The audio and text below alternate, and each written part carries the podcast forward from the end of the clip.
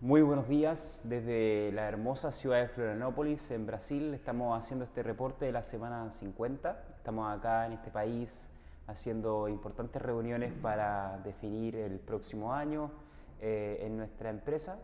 Y bueno, comenzar diciéndoles de que en, en, los mercados globales del cerdo vemos que China sigue aumentando de, de, de precio, sin embargo aún está por debajo de los 3 dólares y muy lejos de esos 5 dólares que estaba hace un año. China necesita que por lo menos el precio del cerdo esté por sobre 3 dólares a 3,2 dólares para poder estar recién recuperando dinero. ¿okay? Por otra parte, lo vemos que China esté aumentando las importaciones, por tanto es muy difícil aún de que podamos ver algunas mejoras en las importaciones eh, que cambien un poco el ritmo de, las importaciones de carne de cerdo para aquellos países que están con una alta dependencia. Y quisiera hacer un énfasis a aquellos países de una alta dependencia china, como Canadá, Estados Unidos, Brasil. Eh, estos países están tomando algunas acciones muy importantes para poder aumentar el consumo local, para poder aumentar la, la cantidad de mercados exportadores. Hace poco vimos que eh, Brasil está volviendo a habilitar plantas para Rusia, algo que era bastante difícil de pensar, ya que Rusia en este momento tampoco es un gran importador como lo era hace 10 años atrás.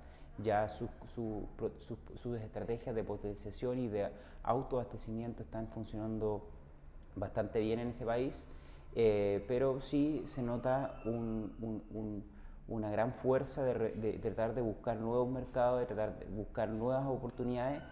Por ejemplo, en Canadá estamos viendo situaciones donde eh, a través de proyectos de gobierno se está fortaleciendo la búsqueda de nuevos mercados internacionales, también potenciando mucho el consumo local y eh, la prevención de la peste porcina africana. Estamos viendo entonces eh, que hay una fuerte tendencia a aquellos países de, alta dependencia de China en poder fortalecer su consumo local y también poder generar mayor, menor, menor, oferta para poder recuperar la situación en los mercados. Lo vemos, estamos viendo también en Estados Unidos, lo estamos viendo en Bélgica, países europeos que obviamente vienen a ayudar a potenciar el consumo local.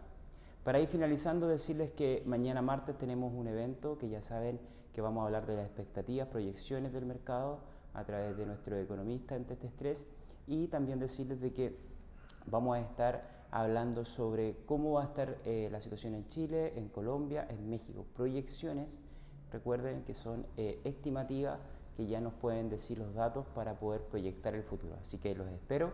Muchísimas gracias. Hasta pronto.